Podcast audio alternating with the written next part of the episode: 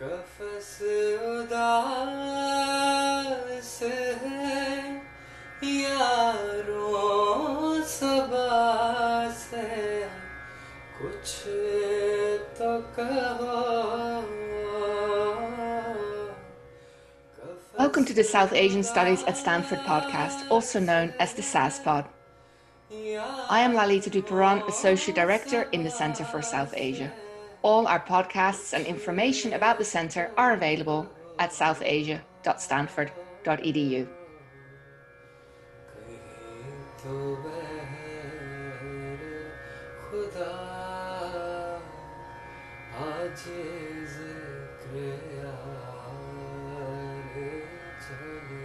Today, we welcome Priya Satia, Professor of History at Stanford.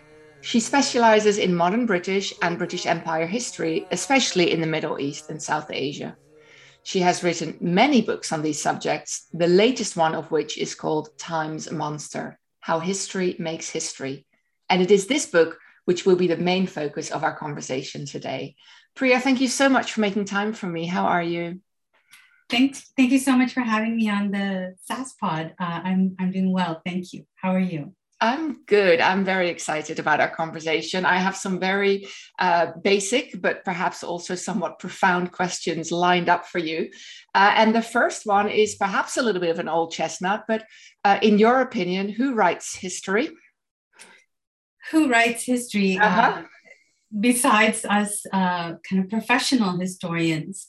Um, sometimes we lose sight of the fact that actually what professional historians produce as historical scholarship is just sort of one river flowing into this vast lake uh, of historical mm, storytelling, I guess you could call it. Um, and lots of other people uh, and organizations produce things that flow into the same lake uh, of varying degrees of quality, whether politicians or so-called popular historians or museums or films and uh, you know historical fiction, novels, TV dramas these days. And then you know each of us, we have our own sense of the past, which is um, sort of created by our interaction with all these other sources, and then we wind up contributing in different ways too. Um, so there's you know there's always a tussle over uh, who's saying what, who should be saying anything, and, and what are the most reliable voices to listen to in that lake. Hmm. Um, uh, to what extent do you think? I mean, historical fiction is a big thing uh, right now, and I'm reminded of a podcast I listened to where uh, the the two um, hosts of the podcast were uh, talking about Meghan Meghan Markle and basing all their information around the royal family around from the Crown, um, Mhm. and and it bothered me somewhat. I mean, how uh, how how do you what do you- how, what are your feelings around that when people kind of take fiction as history? Well, I think we have to be mindful when something is, the crown is quite um, openly marketed as historical fiction, right? Right. So we as um, viewers, or if you want to call it consumers, we have to, that's on us to be sure we don't mistake that as um, actual history. I mean, it's a starting point for thinking about the past, um, for getting a feel maybe of the past, um, and you know, being aware that the feel or the styling of the past is very particular to a certain class, especially in that uh, in that series. But I mean, it's it's on us to go and, and dig deeper and find out, you know, how accurate um, is this portrayal of the past. And there's so much. Each of these shows generates so much commentary, sort of automatically. Lots of historians or um, specialists in different parts of uh, of that. Uh, you know, who maybe people who know about um, clothing or costume. You know, people from all kinds of perspectives will jump in and start um, objecting to things or um, you know applauding things. And that's part of the conversation around the series. So insofar as it generates a conversation that's that's wonderful. But um, you know it's you, you can't be a careless viewer or a reckless viewer and just mistake your historical fiction as the truth. It's a creative um, kind of play with with the truth. But but that would be true for all history. And and i guess this i mean yes we have to be careful consumers but maybe not just of historical fiction also of history as portrayed by whoever writes history. Um, so, uh, somewhat unusually for the SASPod, I'm going to play a short clip of a comedy set uh, as a seg into um, my next question. So, let me just get that up. So I am I'm the fifth of five kids. Yes, my older sister, she's one of these people, she won't read a newspaper and she won't watch the news on TV, but she is addicted to the History Channel. So if you want her opinion on a current event, you have to wait like 100 years. She's going to be so excited when she finds out we had a black president.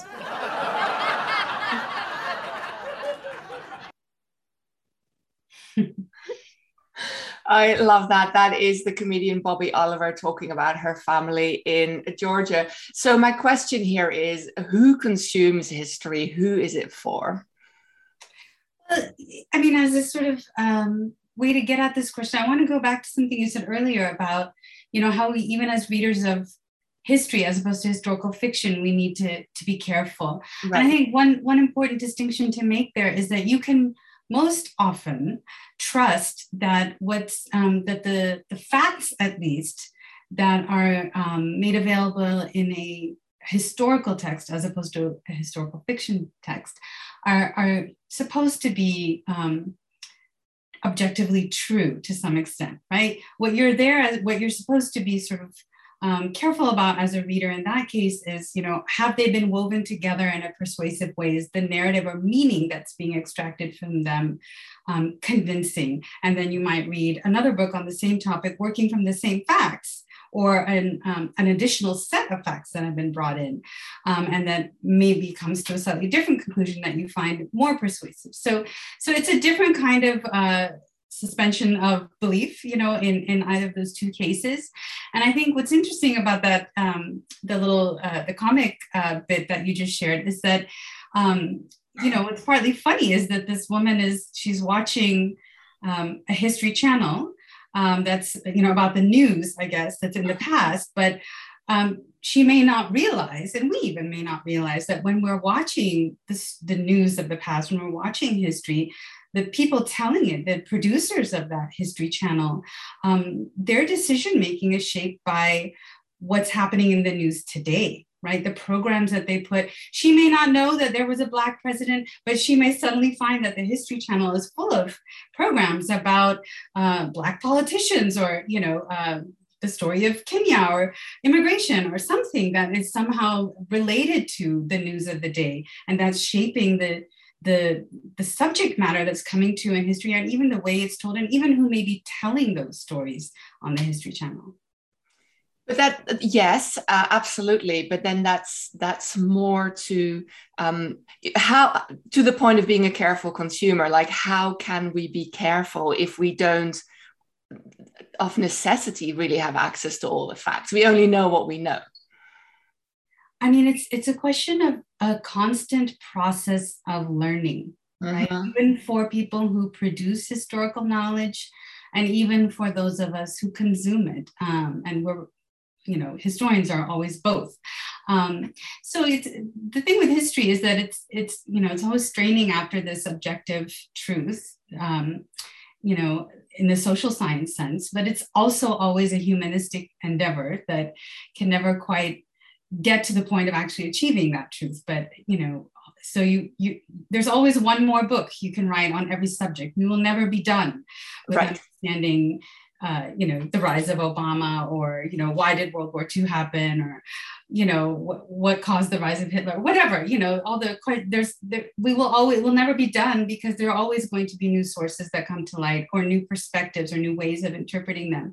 And then you know, so so you have to accept that it's a continual process of learning, and and that that's actually a very good thing and a very enjoyable thing, and it's a collective thing um, that we're all doing together. Um, thank you. I, I want to uh, zoom in a little bit on the book that um, I announced in the introduction we were going to talk about. Um, and so around this question of you know who writes history, who consumes it, and and how the ongoingness, I guess, of the writing process. Um, the the driving force behind uh, Time's Monster seems to be, um, and forgive me if this is too simplistic, uh, that historians have served empire in many ways. Um, can you speak more to that? Yeah, sure. Um, so the book tells the story of the emergence of the modern historical discipline as we know it now in the 18th century um, in Europe and um, traces the way people with a certain um, way of thinking about history, you know, the, the, the, main features being that it's going to be a story of progress um, and that great men are going to have an important role in it. These two um, principles uh, uh, being being really important in that way of thinking about history. Um, that you know this this way of thinking about history becomes very influential, and that particular um, historians become really important with this view become really important policymakers and decision makers um, in the in the unfolding of um, the British conquest and and uh, rule of so much of the world and the creation and um, sustaining of the British Empire.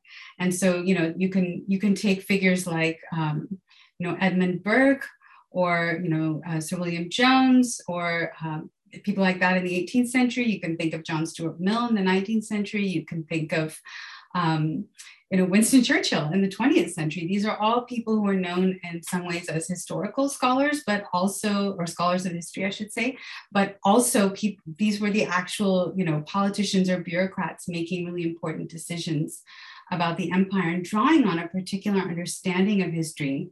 Um, which was basically that you know history is going to be a story of progress and but we may need to keep a stiff upper lip at times and tolerate doing uh, things that we're not comfortable with, uh, securing the knowledge that we will be vindicated by history in the future. So this, this is a, still a very, very common belief. Um, I consider it a sort of core tenet of liberalism. Uh, which was the primary ideology of um, British Empire, and um, is still influential today, influential in American Empire too. Um, and so the book tells the story of you know this this kind of twinned history of uh, the his, of the historical discipline and the British Empire. And what you also see happening is that people start becoming aware of the way that this um, understanding of history was complicit in empire, and a new view um, understanding of history starts to emerge in the period of decolonization, which should also be familiar to us today, which is that his, history may not be a story of progress, but as historians, what we're doing is um, redeeming um, the lost voices of the past, right? And they may not be great, the you know great men, but sort of the people who who have uh, suffered under what E.P. Thompson called the enormous condescension of posterity. So that's a very different approach to history, and that I think still remains in tension with that the the kind of um, the great man progress oriented type you have this a tweet that you have uh, early on in the book of uh, of uh, uh somebody saying uh, somebody kind of writing a, fictitious conversation about the people saying oh you know I wonder how history will look back on this. And then the historian saying well you know we have opinions right now. And everybody saying oh you know we can't wait till the future till we can find out what what how history will look back on this. And that I love that also I love that you have a tweet in your book about history Thank you. Yeah, that was a great tweet. It was by um, Chris uh, Kempshall, who was um, then uh, he's he's in the UK. I, am blanking just from the. I think he was at the University of Sussex then. He may still be now. But yeah, it was a wonderful tweet that I think got you know tens of thousands of likes, and he periodically reshares, and it, it just really captures this um, the irony of this. You know, this idea that we're always waiting for historians in the future to, to vindicate us or to judge us or so and, and in a way sometimes it becomes an excuse not to act. Like we don't have to do anything. People in the future will look back and know who was wrong. But um but i think one of chris's points was that well actually there are historians right now who have things to say that could be helpful and that uh, you know um, and that we're you know often studiously ignoring because what what they're saying um, might make us uncomfortable or doubt uh, what what the majority want to do. And there is this belief that we have to learn. I mean, I love that question. Why should we learn history? It's such a, um, well, I don't find it helpful. I don't find those kinds of questions helpful, uh, the why questions. Um, mm. But uh, one of the answers to that question is, you know, we, we have to learn from our mistakes from the past. And I think I asked this question to other historians I've had on the SASPod. I mean, that's patently untrue. That's not happening. We, we're not learning anything so how or would you not agree with that? Maybe that's too big a statement but we don't seem to have learned very much let's put it that way. Do we so the question is do we actually learn from the past? Yeah i mean the idea that we have to learn from the past so that we don't don't that we don't replicate mistakes. I mean i see human the world making more mistakes. I i don't know that i think that we're getting better. I mean, it's one thing to say we shouldn't try to learn from the past. We, uh, because it's not useful. It's another thing to say we shouldn't uh, try to learn from the past because it doesn't work, because we're not good at it. I mean, I, I, I, mean, we may consistently fail, but I do think um, one way to, um, I mean, the past is always with us in the present anyway, right? The, the world we live in is is it's it's the product um, of, of everything that's that's gone before. And so if we want to know why we're here, we've we've got to understand the past um, to understand how why why our present is the way it is. So that's one reason to study history. Um, and then in the course of doing that, I think inevitably you may realize, insofar as you're you're finding your present unsatisfactory, that the things that in the past that led to it, and you, you really wouldn't want to replicate that. The question is how how do you avoid those patterns from recurring and um, you know that's a, again a very collective effort and i don't think it's one that will ever be just oh we've learned from the past and we're not going to do it again. I think we have to understand that it's supposed to be a struggle because it's actually not a story of progress. Um, and and it's in the course of that struggle that um, that you experience the things that um, you're expecting history to deliver you uh, for you, such as a feeling of justice or a feeling of liberty or a feeling of greater equality, right? You mm-hmm those aren't things at the end of the rainbow. They're things that that you that you experience in the course of, of trying to get there.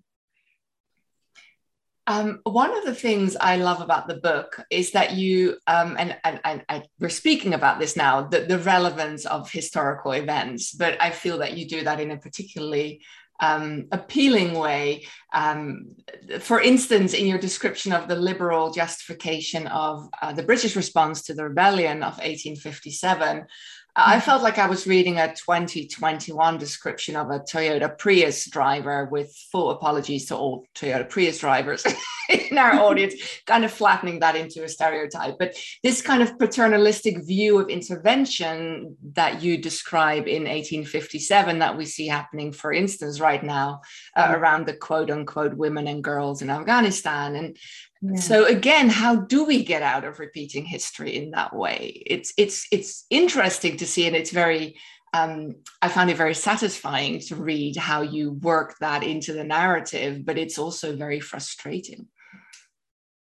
I mean, I think what you're pointing out, you know, the kind of continued resonance, the profound resonance of sort of 19th century British imperial thinking um, in our own time just speaks to the stickiness um, and our, I mean the our continued commitment to the same values of that time. Like that time isn't really over; it's still our time. Yeah. So um, we won't uh, get past that and stop seeing um, stop feeling uh, the resonance of that until we've actually learned from that, right? And I think right now, in some of the conversations I'm seeing about, for instance, the withdrawal from Afghanistan and the kind of total disconnect between um, media, like corporate media, I would say, and policy elites, um, their disconnect with what ordinary Americans feel who are actually quite supportive of the withdrawal. I think you see that, um, you know, there's a certain set of people who are um, still committed to that liberal orthodoxy um, that underwrote British imperialism in the 19th century, which is that we're here for some kind of um, uh, claimed a humanitarian purpose, right? And right. We're, we're, we're, committing violence to, to stop violence, you know, as, as um, paradoxical as that sounds to most people. But there, you know, there's enough people still committed to that that, that those are the people who are really unhappy about um, the withdrawal. But I think uh, there's a lot of just sort of quiet support for that that I um, that's also uh, palpable in this time. So, you know, it's a that's an improvement from all these 20 years when uh, you know um, those voices or that that seg- segment of public opinion could just be ignored, um, even though again and again.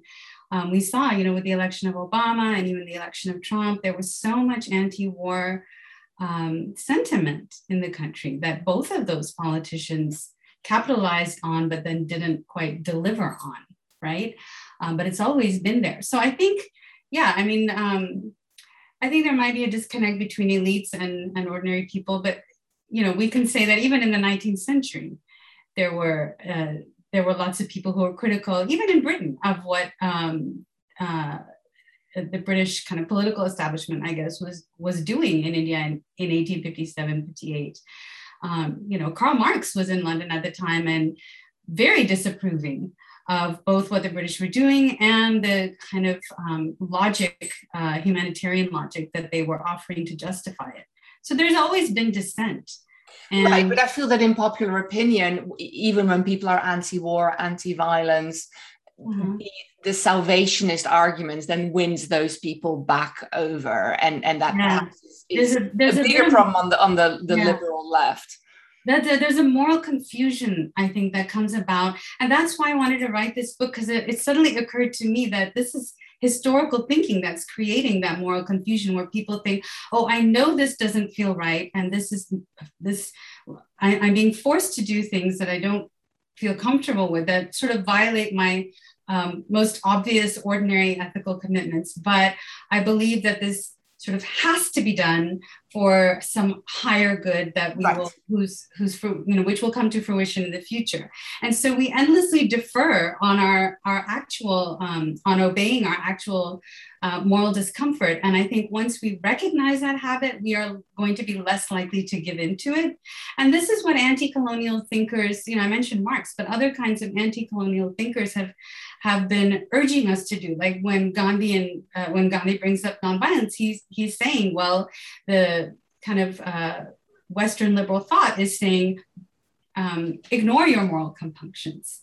Right, right. Uh, for the sake of some some progress uh, narrative, but and, and so do violence in the name of progress. But um, Gandhi nonviolence says actually no, you you can't justify violence for that reason for any reason you what if it's if it's right to be nonviolent it's right to be nonviolent right it's kind of uh, much more about present accountability yeah I, I i i see what you're saying i feel that's a, a, it's it's it's complicated but mm-hmm. i think uh, nevertheless the um, I mean, I, there, I, feel there's also a lot of violence in non-violence, but I suppose yeah. you would say, or Gandhi would say, there's more violence in violence. So uh, there, there can never be non-violence in violence absolutely i mean like that that's the i mean you have to have a utopian ideal that you're aspiring towards mm. but the mm. thing about utopias is that you always have to know you're never going to get there but you need that motivation right so we're never going to get to a world of actually no violence but we have to always want to get it for each of our individual sakes right so Do you see what I, I mean? I love that. Yes. Yeah, I struggle with that. I'm supposed to do a vision board. I'm supposed to imagine everything I want in my life. And I find I can't get myself there because I'm continuously saying, well, that's not going to happen. That's not going to happen. Right. But that's apparently not the idea of the vision board. you're talking yourself out of it then. Yeah like why would I, why would i aspire to that? It's not going to happen. And and so like it's got so much disappointment built in whereas you seem to be saying you have to aspire to the impossible. Yeah. it's the only way out. and it's and in the in the struggle to fulfill that aspiration you get something from that. That's not nothing. There's a lot of learning. There's a lot of maybe even actual concrete achievement right. you know uh, that can happen that may still fall short of the actual you know fulfilling the actual aspiration but it, it's still worth doing. You can't second guess you know where it's actually going to wind up because there are too many people collectively involved and we don't know you know um, how our coordinated or our uncoordinated efforts will ultimately coordinate and, and where we will wind up. So, um, sagging somewhat from the vision board, quite early on in the book, you seem to compare history to astrology. Uh, and I feel we're kind of heading in that direction in this conversation. So, uh-huh. I, I, I I thought that was uh, very amusing. I also, I'm pretty sure that that comparison would not have sat well with uh, some of your colleagues. Tell me the backstory. Well, I mean, what I was, I, I don't, when I, what I'm comparing uh, when I uh, bring up astrology in the book is the fact that, you know, astrology gives you a theory of agency. Like if you believe in astrology, um, and there are different ways of believing in astrology too. And i'm no expert in any of this. But basically it's saying oh well you know um, at certain times in the month or where depending on the planetary alignments you will feel like this or you will have this amount of energy to do this. And it, and if you follow that it actually that's a kind of kind of a theory of your agency and how you can act in your life. It actually affects how you start to act in your life right, right. and it actually then affects your life. Right. and i realized that um, in history, and there are different versions of history too, um, offers you a theory of agency too. It could offer you a theory of great man agency. It could offer you a theory of, you know, uh, the proletariat makes history or the bourgeoisie uh, makes history, or it could give you, you may have a theory of sort of environmental, sort of longue durée notions of how history unfolds. And depending on which one you believe in, that's really going to affect how you actually act and then how history actually unfolds.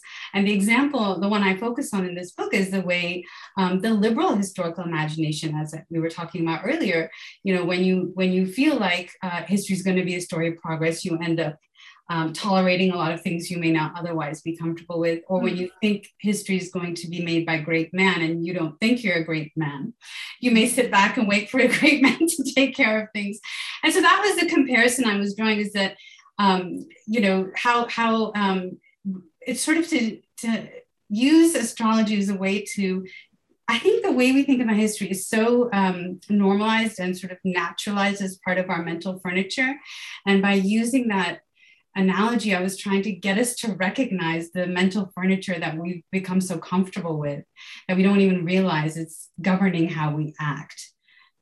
I love it. I think it's uh, I think it's very smart, and it, it, was smart in the book. But I, I hearing you talk about it, it's um, uh, I like it a lot, and I would urge everyone to go and and read the book, of course, but uh, that section in particular. Um, yeah we had the conversation about you know if books for kids you know where does this one line up? It's an, un- an uncomfortable conversations for moms to have because of course we always say we don't have favorites. Of course not. but this book does feel like a very hard act to follow. What's what's next for you? Oh um yeah and you know it's funny this book was not a planned book. It was an accidental it's back to the child analogy. I love it. Oh yeah that was unintentional. Um, that's funny. Um, so um, so i think I mean, I haven't had a chance during the pandemic to do any archival research. I've been doing a lot of writing that's sort of relating to um, you know that's generated you know by this book things that have come out of this book and also out of this um, this time that we're in, which has involved a lot of um, demands for reckoning with um, the history of empire. So um, I've, I've been very busy with all kinds of writing related to that shorter works. But in terms of a book project, I actually feel like I want to go, um, once I can go to archives, I want to write something on um, colonialism in Punjab, which is the part of um, South Asia that I'm from. And a lot of, um, and I, am not a South Asian historian, I'm a British historian. So I, I very much want to look at certain episodes in um, British uh, rule in Punjab from the middle 19th century till the middle of the 20th century that I feel are sort of buried beneath the rubble of partition um, and sort of got forgotten and you know um, to try and sort of imagine uh, paths that might have been taken uh, if those if we if we had even known more about those episodes uh, earlier, you know. So uh, that's what I'm thinking of next. Um, yeah, if I can ever. And where would the archives be? And where would the archives be? And I have a, I have a sneaky suspicion what you're going to say, but. well, um, I'm not sure. Some of them I. Uh, I, I, know there will be some things in the UK, but there are going to be some things in. I'm wanting to look at uh, if um, lo- local archives in uh, even the town that my family is from in mm. in India, which is a place called Muktsar. Um, and I'm not sure what I would find, but there are also several places that are now in Pakistan that I would like to mm. look at. So I'm not sure logistically, uh, you know, how I would be able to do that. Um, I, have been there before, but um, let's see, you know, uh, how, how it goes. But I definitely have plenty that I could do from within Indian Punjab and the UK just to start and then see, see how it goes. But I'm just oh well, that sounds wonderful. I did think you were going to say the British Library, and I have to say, because uh, that's somehow where we always end up. And well, not somehow, we know why. Um, but I mean, it's it amuses me, I guess. I don't know if that's the right word when you say you're not a South Asian historian, you're a British historian, because I mean the overlap, especially studying empire. I mean, how are you not a South Asian historian? Well, I mean, uh, for the most part, I mean, I have I've done a bit of work using um, South Asian sources, um, especially actually in, in this latest book, In Time's Monster. But before that, um, the earlier two books were not connected right. okay. at all. Right. But um, I actually was first admitted to do South Asian history when I started my PhD. And I sort of veered off into European history and narrowed in on British history and then did a lot of work on the British in the Middle East and so on. And so I'm kind of returning in a sense to uh, South Asian history and um, my original interest, even as a South Asianist, was in the history of Punjab. And I guess it, there comes a time in life where you're sort of, um, uh, especially because it's, it's that's a personal history, maybe it had to wait until I had uh, thought more about empire and thought more about um, um, anti-colonialism and got to a point where I knew how I wanted to approach this history. And I think some of it actually will be personal. Um, I do want to focus on, as I said, Muktsar, but also right. Bhutan, which is right. where my mother's family are from, uh-huh. um, but also some things that, that aren't personal. So we'll see.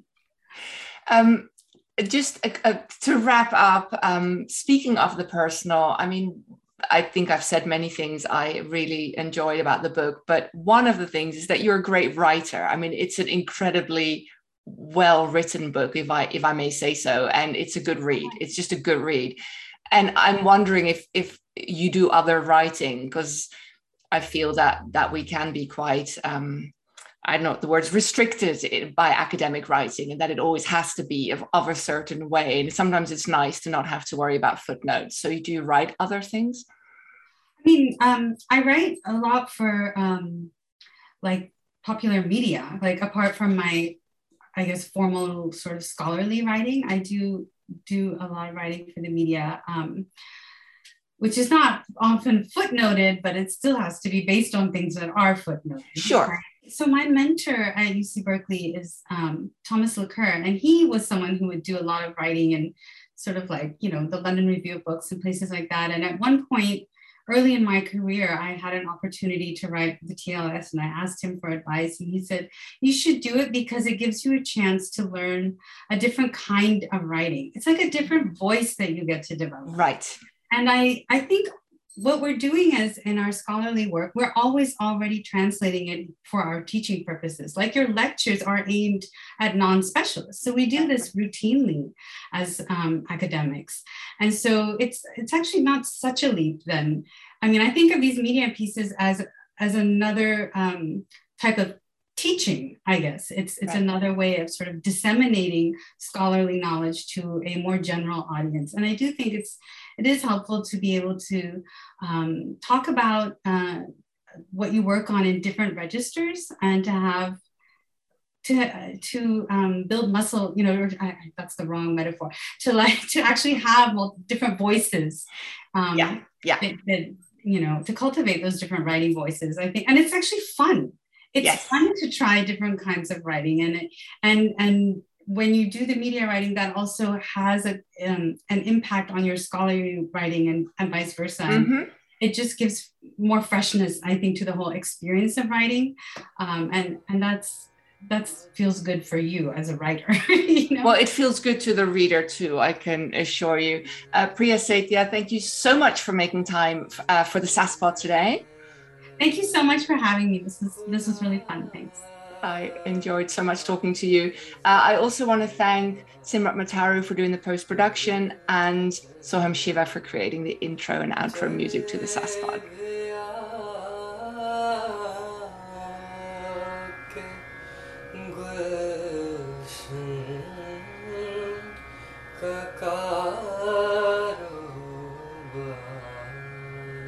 Thank you for listening to the SASPOD, the South Asian Studies at Stanford podcast. Find out all about the Stanford Center for South Asia at southasia.stanford.edu and find us on social media. We are on Facebook, Twitter, and Instagram.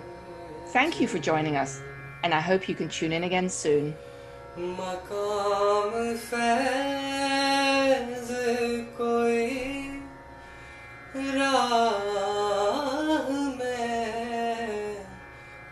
time.